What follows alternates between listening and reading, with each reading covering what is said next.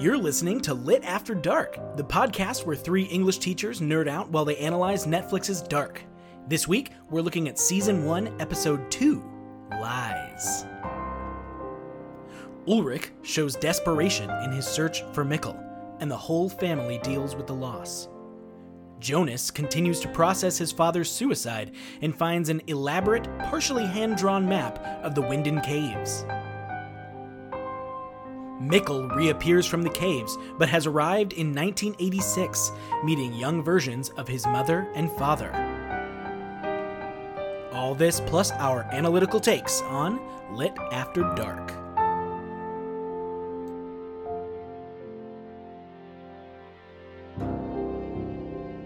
I just hate, I guess this is a very Tommy moment of me. I hate that you guys know, and I do not. It is the worst feeling you can feel. I feel like episode 2 was darker than episode 1, if we can just start there.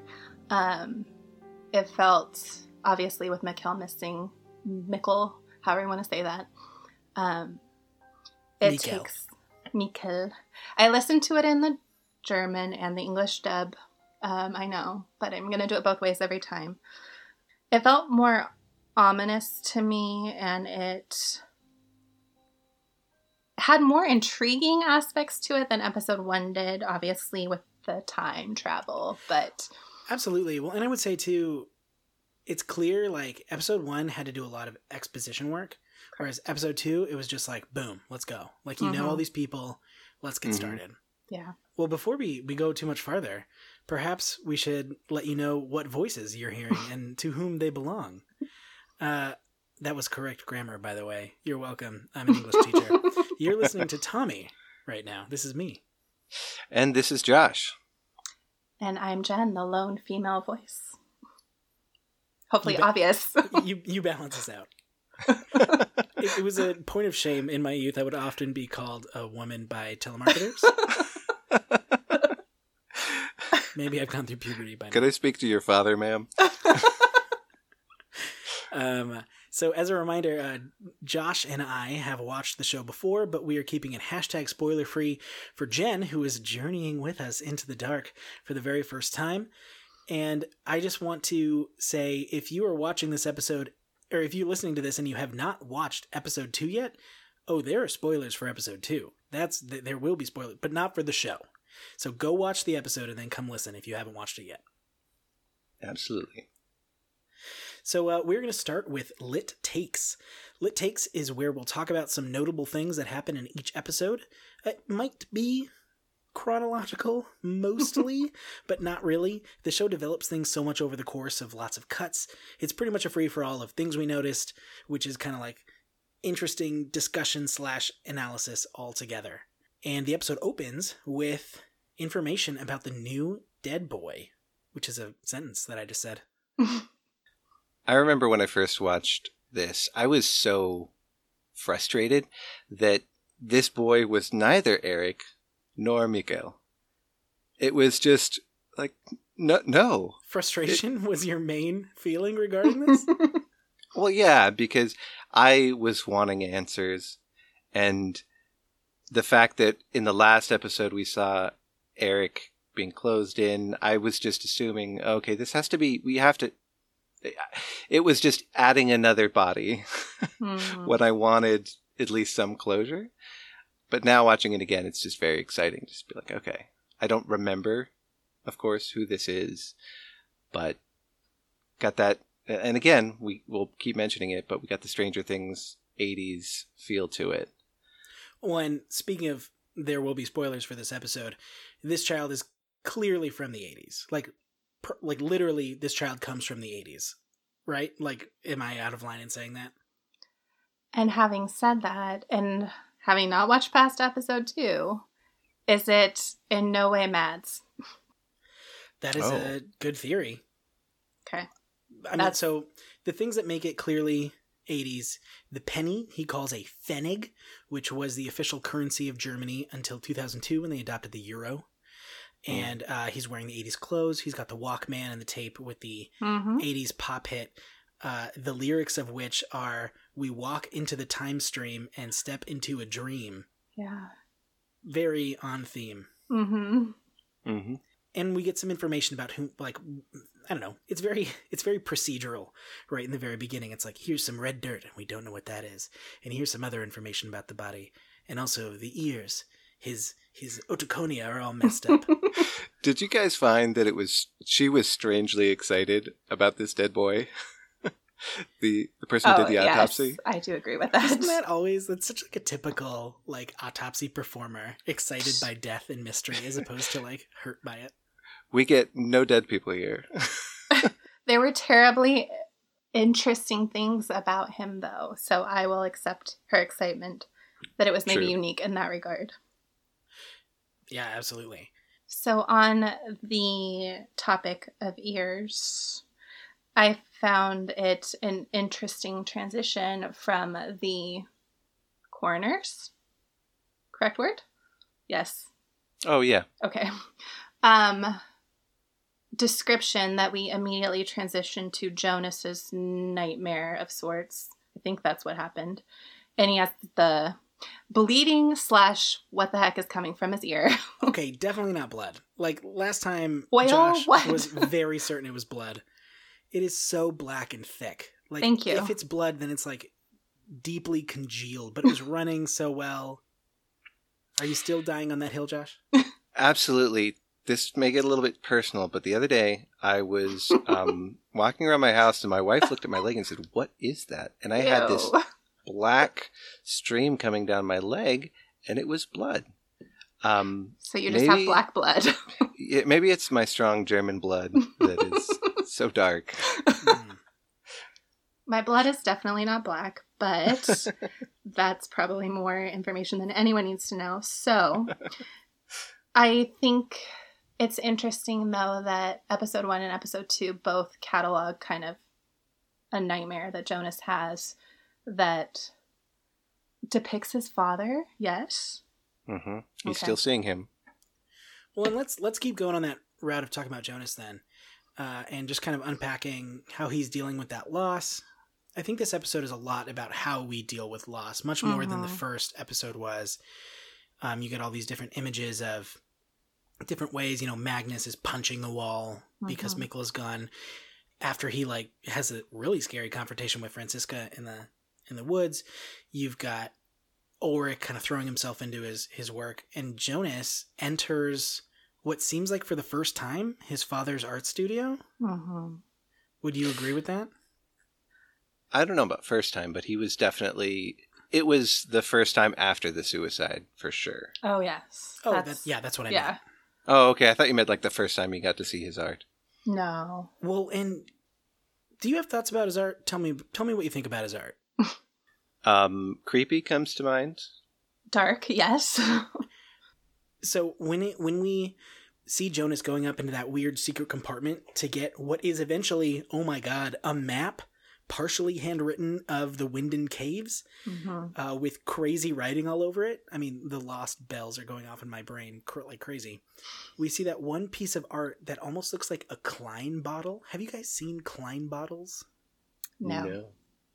So Klein bottles are just this weird shape of bottle that have a continuous surface that run through them.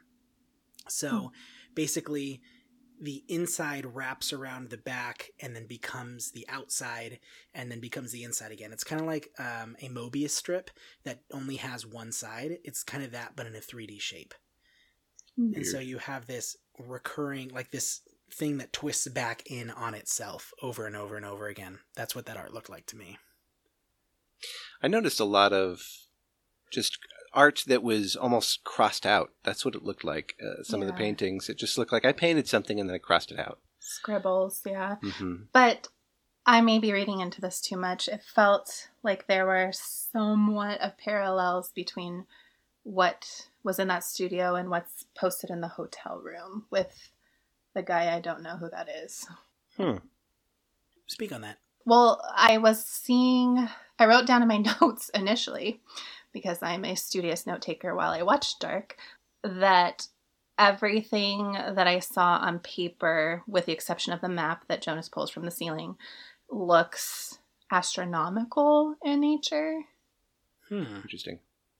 Yeah, now that you mention it, I can think of some of the stuff on the Stranger's wall that look like the solar system images of that, for sure. Is that what we call him?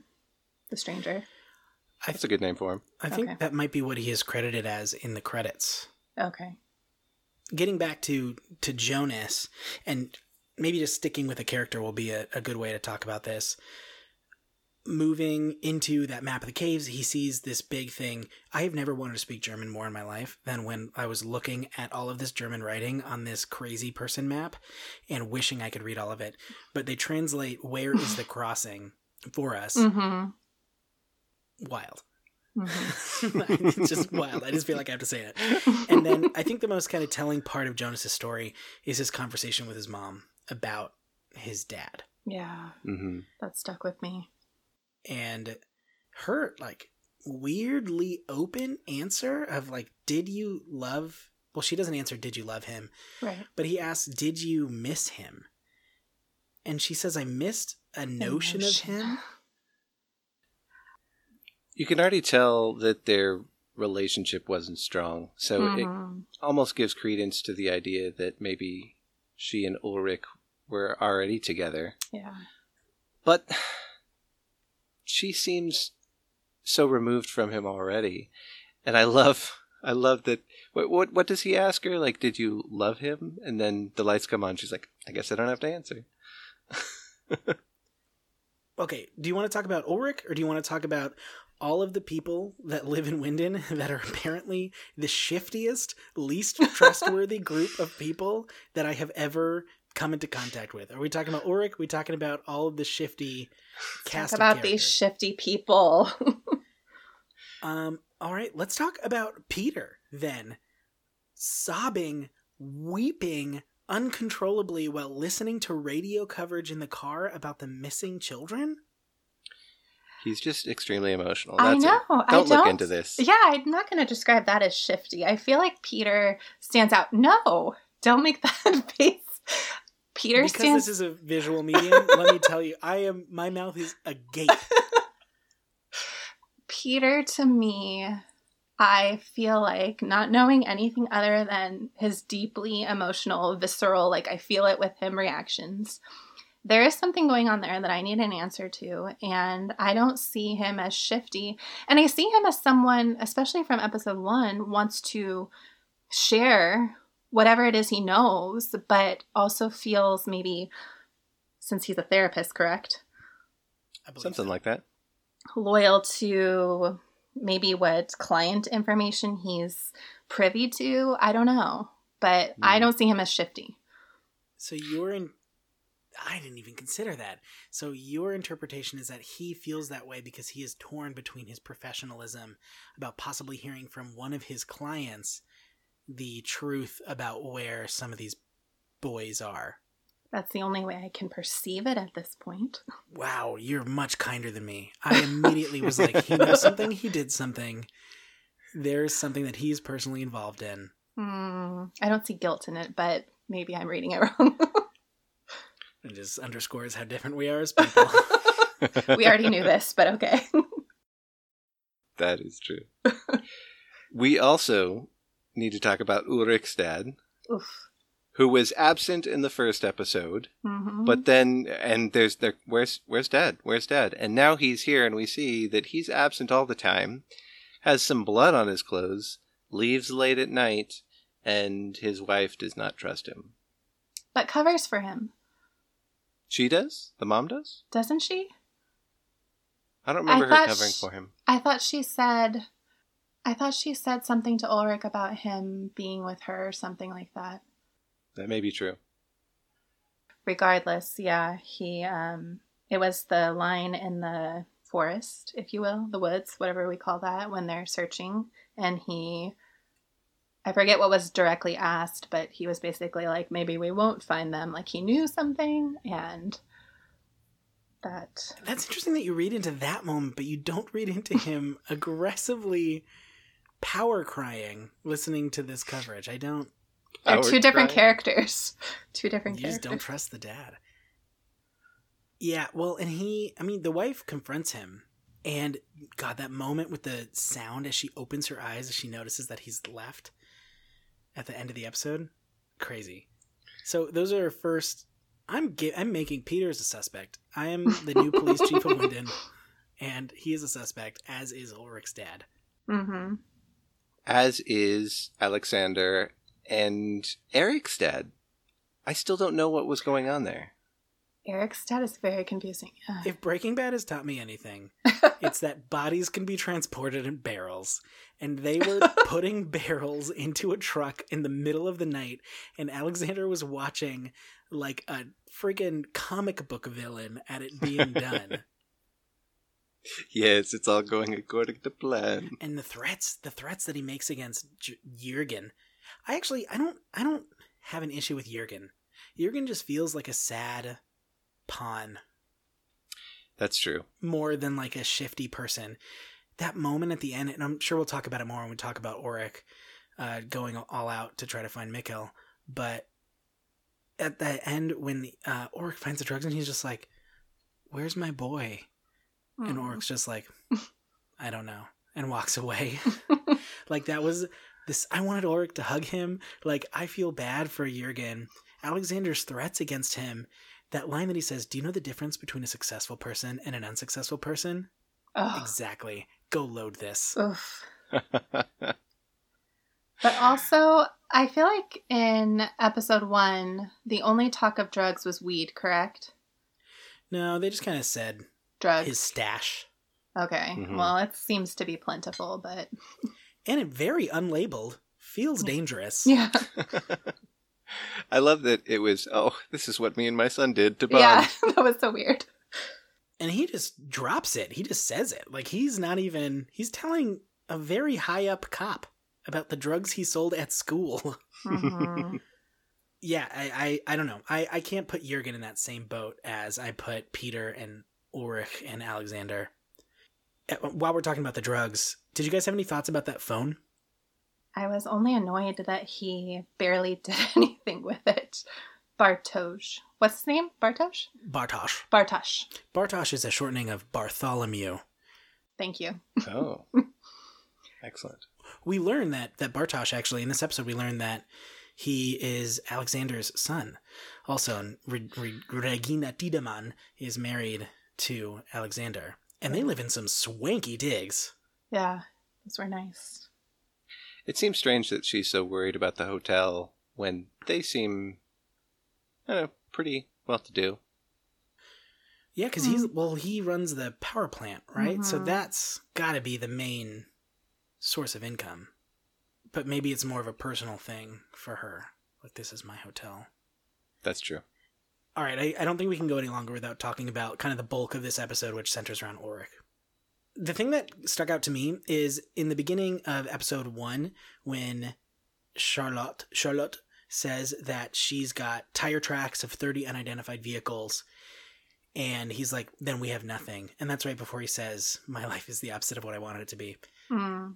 But now you see him like obsessively looking at these tire tracks and trying to make connections, and kind of just the difference when it's his son, what he's willing to do, the lengths to which he is willing to go in order to solve this mystery that he wasn't willing to go to before.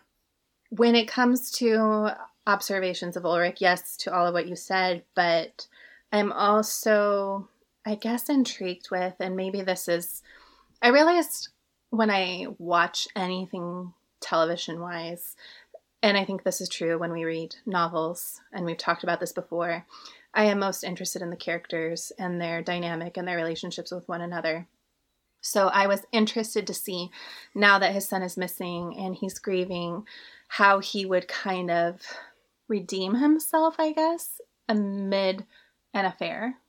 And so it was interesting to me when Hannah, mm-hmm. correct, thank you, comes to the police station. And I don't know, like I was very attentive to his reaction to her, like... Obviously, she's concerned for him. That's valid. But, you know, where does his priority lie in this, especially given his history? I think Ulrich is the character I'm most fascinated with and want to see in some way, I guess if I have to pick, like, I'm rooting for him. Like, I want to see him, like, do something meaningful to find his son, obviously, but to kind of figure out what the heck is going on in these caves.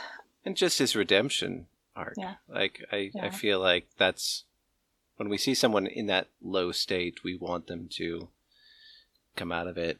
Right. Also, by the way, I was really bothered by Hannah coming to check on him. I was like, no, don't insert yourself in this. This is... It bothered me that she was trying to, I feel like, get in and comfort him when she's not in the family. It just felt inappropriate to me. I wonder, too, like, comparing their grief. Like, I feel like that's a situation where you would kind of be like, I know what you're going through, and yet it's quite different. That was the only justification I could kind of lean on. But yes, I totally agree with what you're saying. It didn't do much for her character development. Yeah, we don't get much of that. And also, kind of tied onto that, when his wife talks to him, when she said, you're going to tell me the truth, no matter what, I was expecting it to happen. I was expecting to, are you with someone else? What's going on? Because she has had suspicions, obviously. But then the lights start flickering. The lights seem to just dispel any conversation that we're having. Because I don't have to answer that question. Yeah. I agree with everything that you guys are saying about Hannah and, like, how that's kind of a crappy thing to do. She's inserting herself. But in terms of, like, her character development, it really points to her desperation more than anything else. And from the very beginning, the first scene, it's clear that she invests more in this relationship than he does. And her, you know, saying I love you for the first time and him replying, you're so beautiful. And now, I mean, did her kisses, was she like about to try to have sex with him in the file room in the police station? I think so. That's just so sad to me. Like, it doesn't make me not like her as much as like, oh, is this your move? This is like your only move to connect with somebody? That makes me sad. Yeah, it definitely painted her in a mode of desperation that it wasn't just checking on him to see if he was okay, but ulterior motives. Yeah. It very much felt like, I need attention, and you are needy right now. Yeah. So let's both fulfill our needs. What a sad misread of that situation for her. I just can't get over that. It doesn't even make me not like her. It makes me just feel so bad. Mm-hmm. She's pretty pathetic. Oof. It's kind of a mean thing to say about someone whose husband's committed suicide. I'm gonna. But she didn't care. You could tell earlier that she was like, I feel like that's debatable at this point, unless something else happened. I don't know. She didn't care. She's healing her wounds through. Yeah, that's true. That's true. She could be just trying to find solace in that way. I don't know. All right. We need to talk about the stranger. The stranger comes to the hotel, and this time around, I listened with these headphones that I'm wearing, these really big headphones, and it was a completely different experience. And the music that is, I would guess, the stranger's theme, this hooded wanderer, is so discordant that it almost made me throw my headphones off because he is just creepy. They're just giving that mood off for him. He has lots of scars, he has newspapers and the traditional yarn on the walls and everything tied together. And also, he has this strange machine in a box. They're like weathered, that he has like a key on a necklace for. What is it? Well, and what are the scars? Like, last time I brought up scars as like one of my main questions is like, where do these scars come from? Yeah. And why is, like, he looks like he was whipped, like on his back, like, but whipped. Oddly so, though, I think. What do you mean by oddly? I feel like the way the shape of the scar, the color of the scar felt unique to me.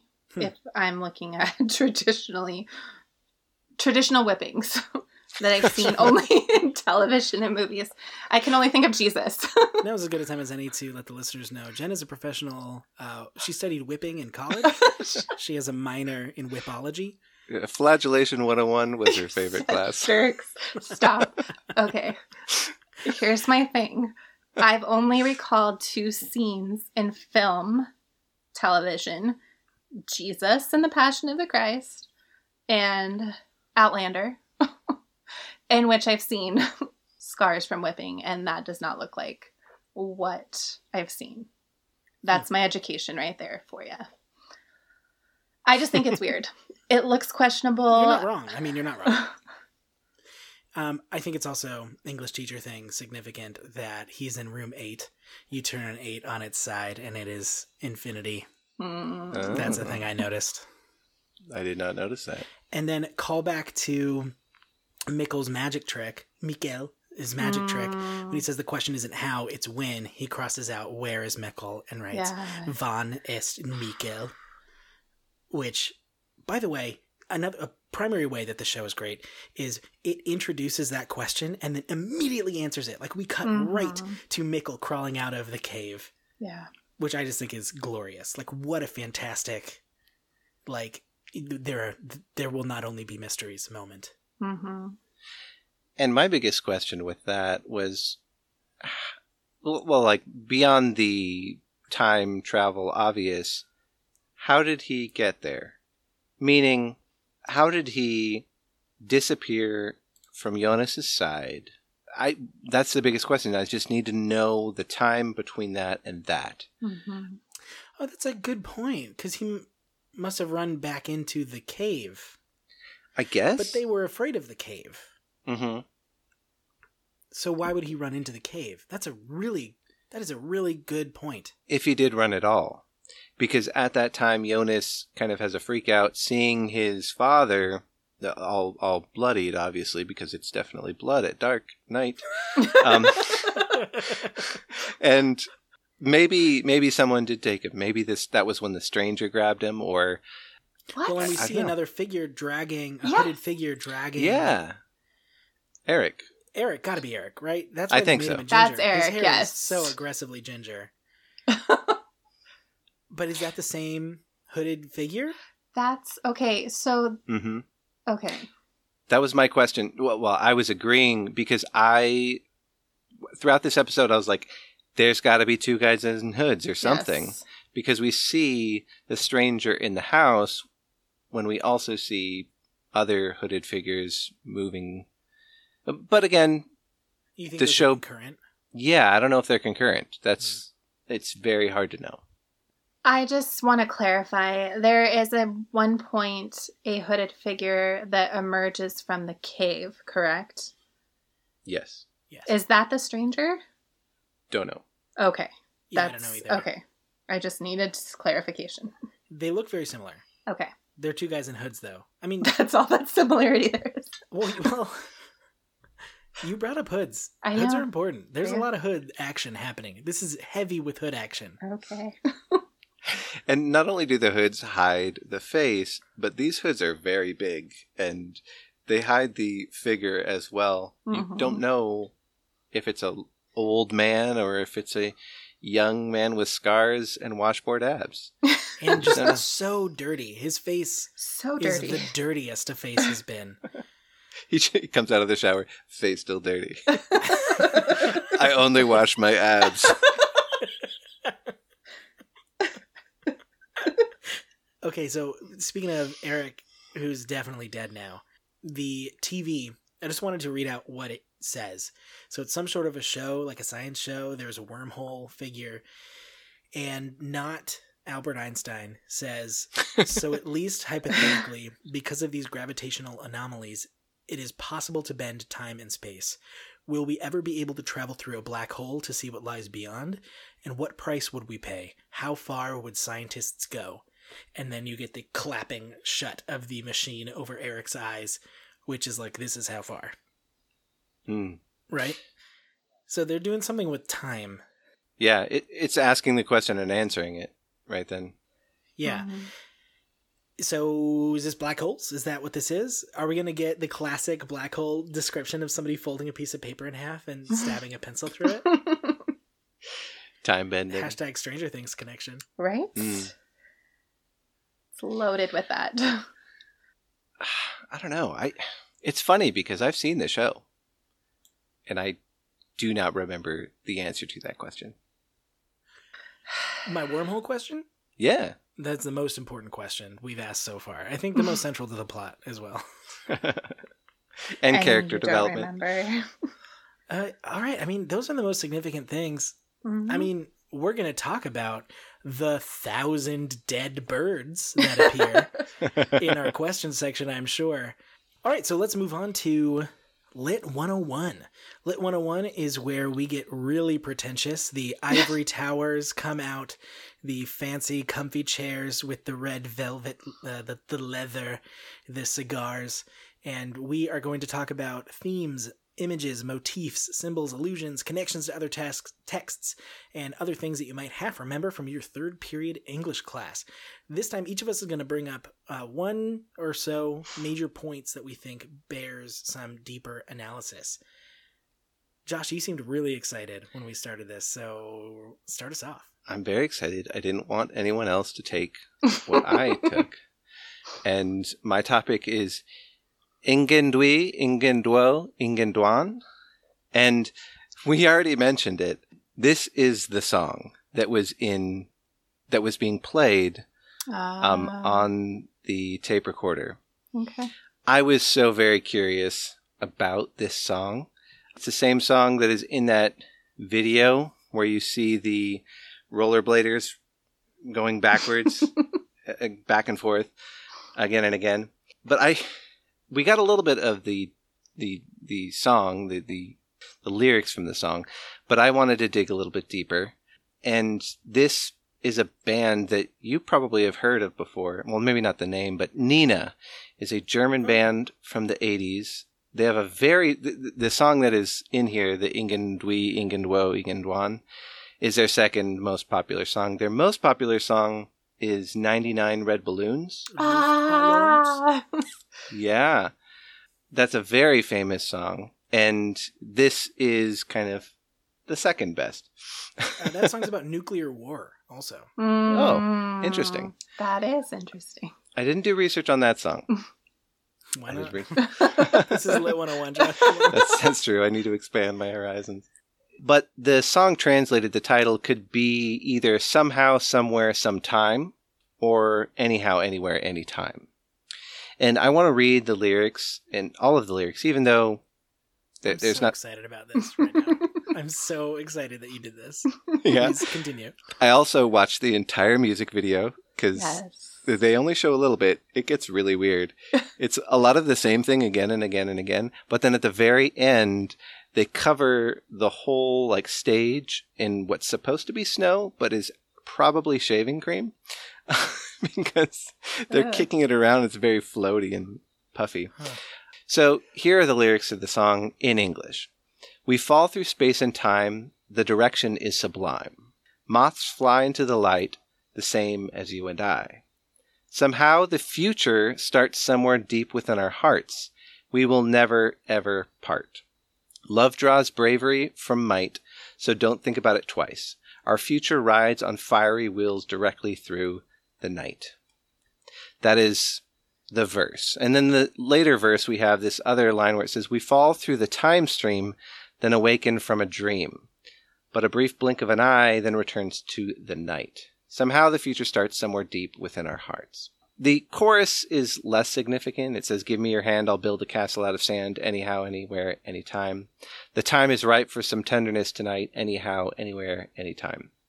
And this is obviously a love song that is talking about, anytime, we're anywhere, anyhow, we will have this love. And I think that and this is similar to my Raider Bar discussion, where... This is probably a lot more significant to the German viewers, or they will know this song. This was a very popular song, and they will know that this song mainly was about love, but it has so much to do about time. And I think that that is so interrelated to the show, because even though the main kind of plot device that is going through this story does deal with time. I mean, at the end of the episode, we have Mikael going into the past. But again, it all comes back to love. It all comes back to these relationships. It's Ulrich and his son. It is Ulrich and Hannah or Katarina. It's Jonah and maybe Marta, maybe Marta and Bartosz. It's all about relationships, but these... You are all over the place with these names, buddy. What? You're all over the place with these names. You're making me interested and excited. Keep going. And I didn't really want to kind of like have a thesis to this claim or anything. But just like last week, bringing up the whole theme of time and fate, I think that fate and relationships is an interesting concept as well that as we go, I think we'll continue to talk about. But yeah.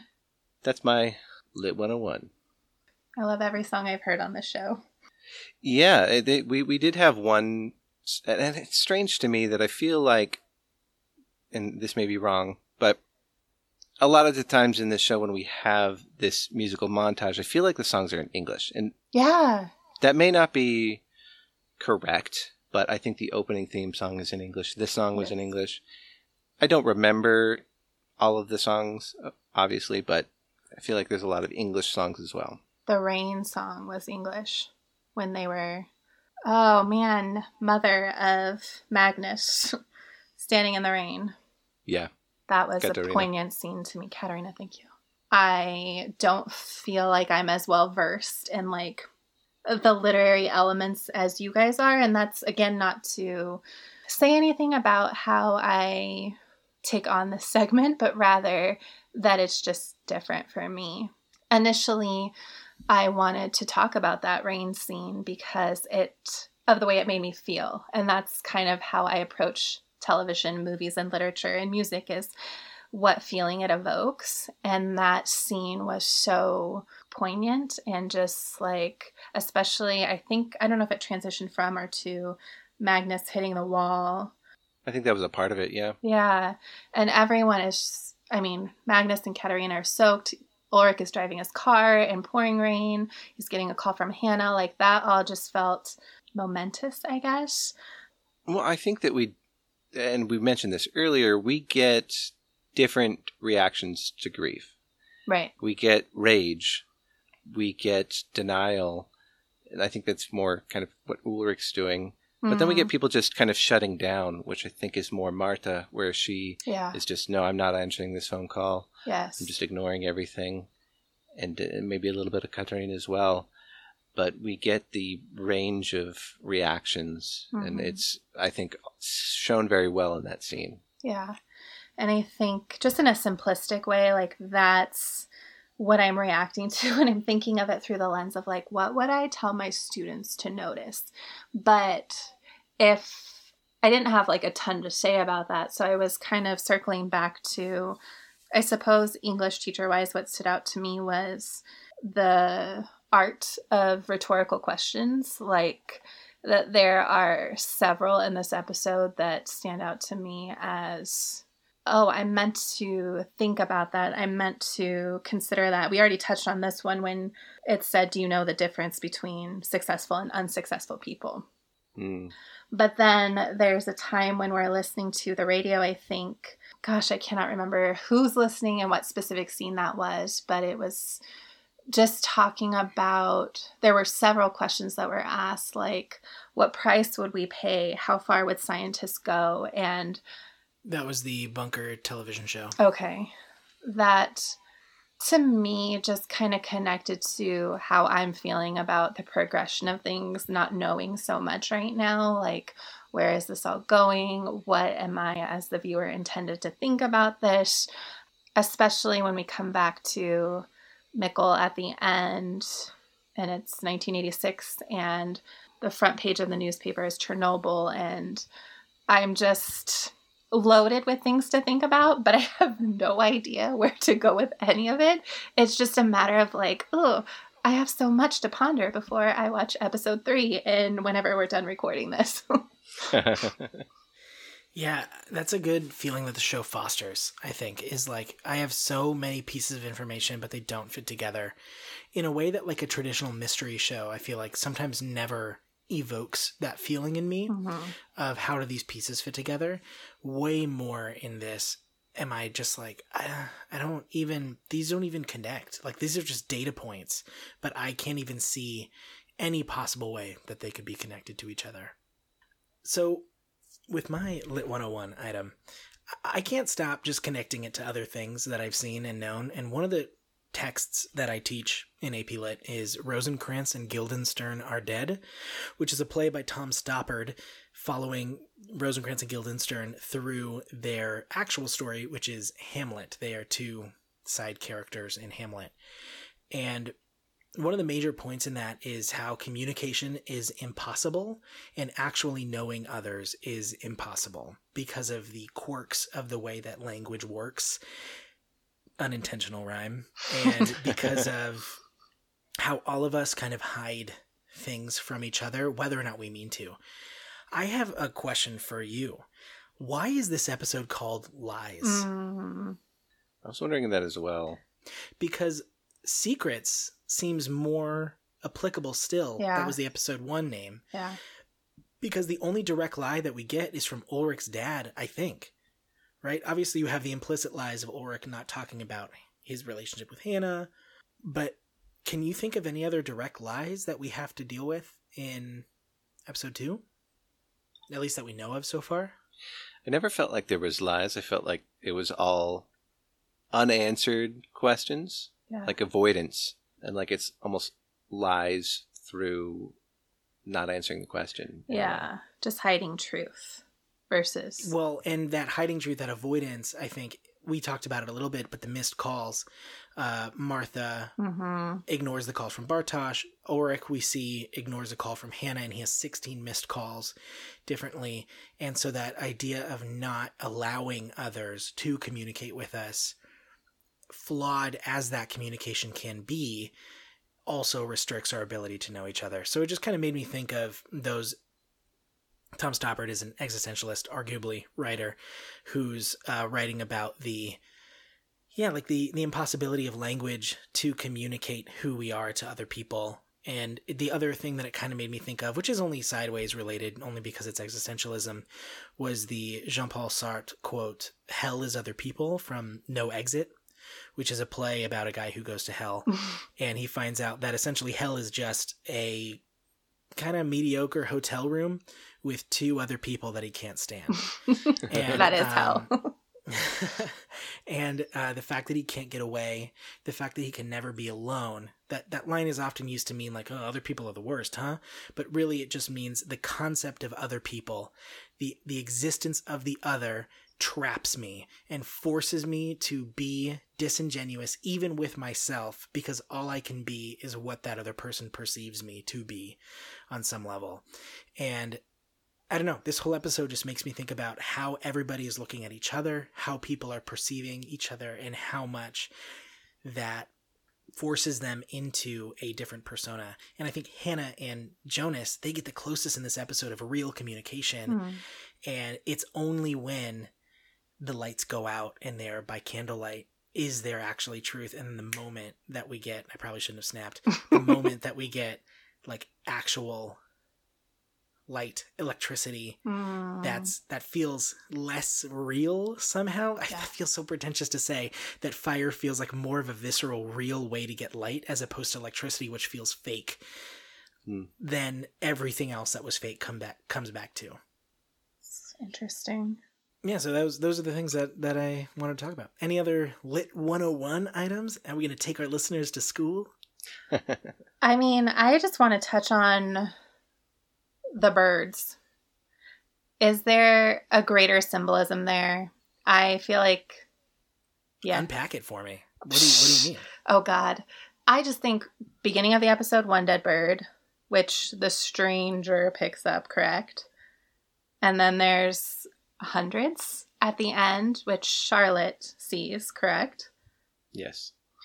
I have nothing more to say. Like, I can think of all the symbolism of birds. I only really can think of owls, actually, but... When I first saw that, I immediately thought of Tommy because of his Tommy's Quickie last week where he was talking about nature versus technology. Mm. Tommy's Quickies pays dividends, okay? And we have the lights flickering technology, and we have the birds dying in the same moment. Jen looks like she's about to spit on her computer. Well, and all that connects to the nuclear power plant is like, yes. And Alexander is like the villain. Yeah. Yes. How scary is that door in the cave? We didn't talk about that. Oh, but it yes. Just looks so scary. Yes. It's a good thing that they put that nuclear power signal on there. It's like, now I know where to go. There's danger here, yes. But also, like, it's crazy of Ulrich to actually think that Mikkel somehow got in. He's a little boy. Whatever. Did he not? Well, I don't know. I don't know. But how could he have, right? Like, how could he have? What lives in those caves? I don't know. I have no idea or answer. I don't know. But the cave is a throat. The more I look at it, the more it reminds me of, like, an endoscopy of, like, a camera going down somebody's throat. Ugh. Gross. Lovely. But accurate. That's what I'm known for. All right, well then we're already on this train a little bit, but the last bit before we leave you is Still in the Dark. This is where we close out with some major questions that are still agonizingly out of our reach by the end of the episode. Mm-hmm. Birds, obviously. Yes, let's continue. That's the big one. And the one I mentioned before, how did Mikkel not only get to the past, time travel, but how did he, if he was coming to the cave... How did he... there's just a lot of missing time there. Missing time? Uh-huh. What is the phone in the drugs? Like, what information could be in there? I have a hard time believing that it's just a red herring. Yeah, absolutely. Mm-hmm. Yeah. So, obviously, I'm going to go back to my boy Peter and say what the heck is going on with his emotional reactions. And exactly how did he murder the children? Please no. Not happening. But also, I'm going to venture, because I wrote this note down, and I have not seen past episode 2, and I'm speculating. But now knowing that Mikkel goes to the past, 1986, is he the stranger in the hotel? Oh. That's all I'm going to say. I'm not going to react to that. I don't want you to. I'm just going to pose it as someone who has not viewed past episode 3, and I'm just wondering. Tommy has a very interesting look on his face. No, I just think that's a really interesting theory. I think the last big question is, what's good with that machine? Yeah. What's going on? What's going on with that briefcase machine? Speaking of the briefcase machine, because it's related to the face covering machine in the children's closet. Oh. Why is it related? It's just another machine. They're both machines? They both feel very, like... Steampunky? Yeah, steampunky. And unknown. But I wanted to go back. I loved what the coroner was saying, how, okay, the eardrums are burst. That could be either through sound, very loud sound, through pressure, or centrifuge. Yeah. And I think that my obvious thought was like, oh, loud sound because of the loud music. But the caves also roar very loud. Yeah, that's true. What I was thinking. That's true. But I feel like that it just brings more questions to that. Mm-hmm. Yeah, what's this eye-burning machine? Mm. Maybe that's all it is. It's just to burn eyes. All right, well, thank you so much for making it this far. We love the show. We love talking about it. We hope you love listening to us, love to talk about it. And we'll see you next time for episode 3, Past and Present. Will we learn what happened to Voller's eye? That's his name, the one-eyed policeman. Ah. What are common weather patterns during fall in Germany, and why does it rain so hard all the time? If you're from Germany, write a postcard. Why are German washing machines so small? Find out next time, and remember, keep it lit. If you liked this podcast, please give us a review and a 5-star rating on iTunes or wherever you listen to podcasts. We may be reading out some reviews in the future. If you'd like, you can email us at litafterdarkpod@gmail.com with questions or comments. That's litafterdarkpod@gmail.com. You could also follow us on Instagram or Twitter at litafterdarkpod. Thank you to Luke Van for our theme song. You can follow his work on YouTube. That is Luke Van with 2 N's.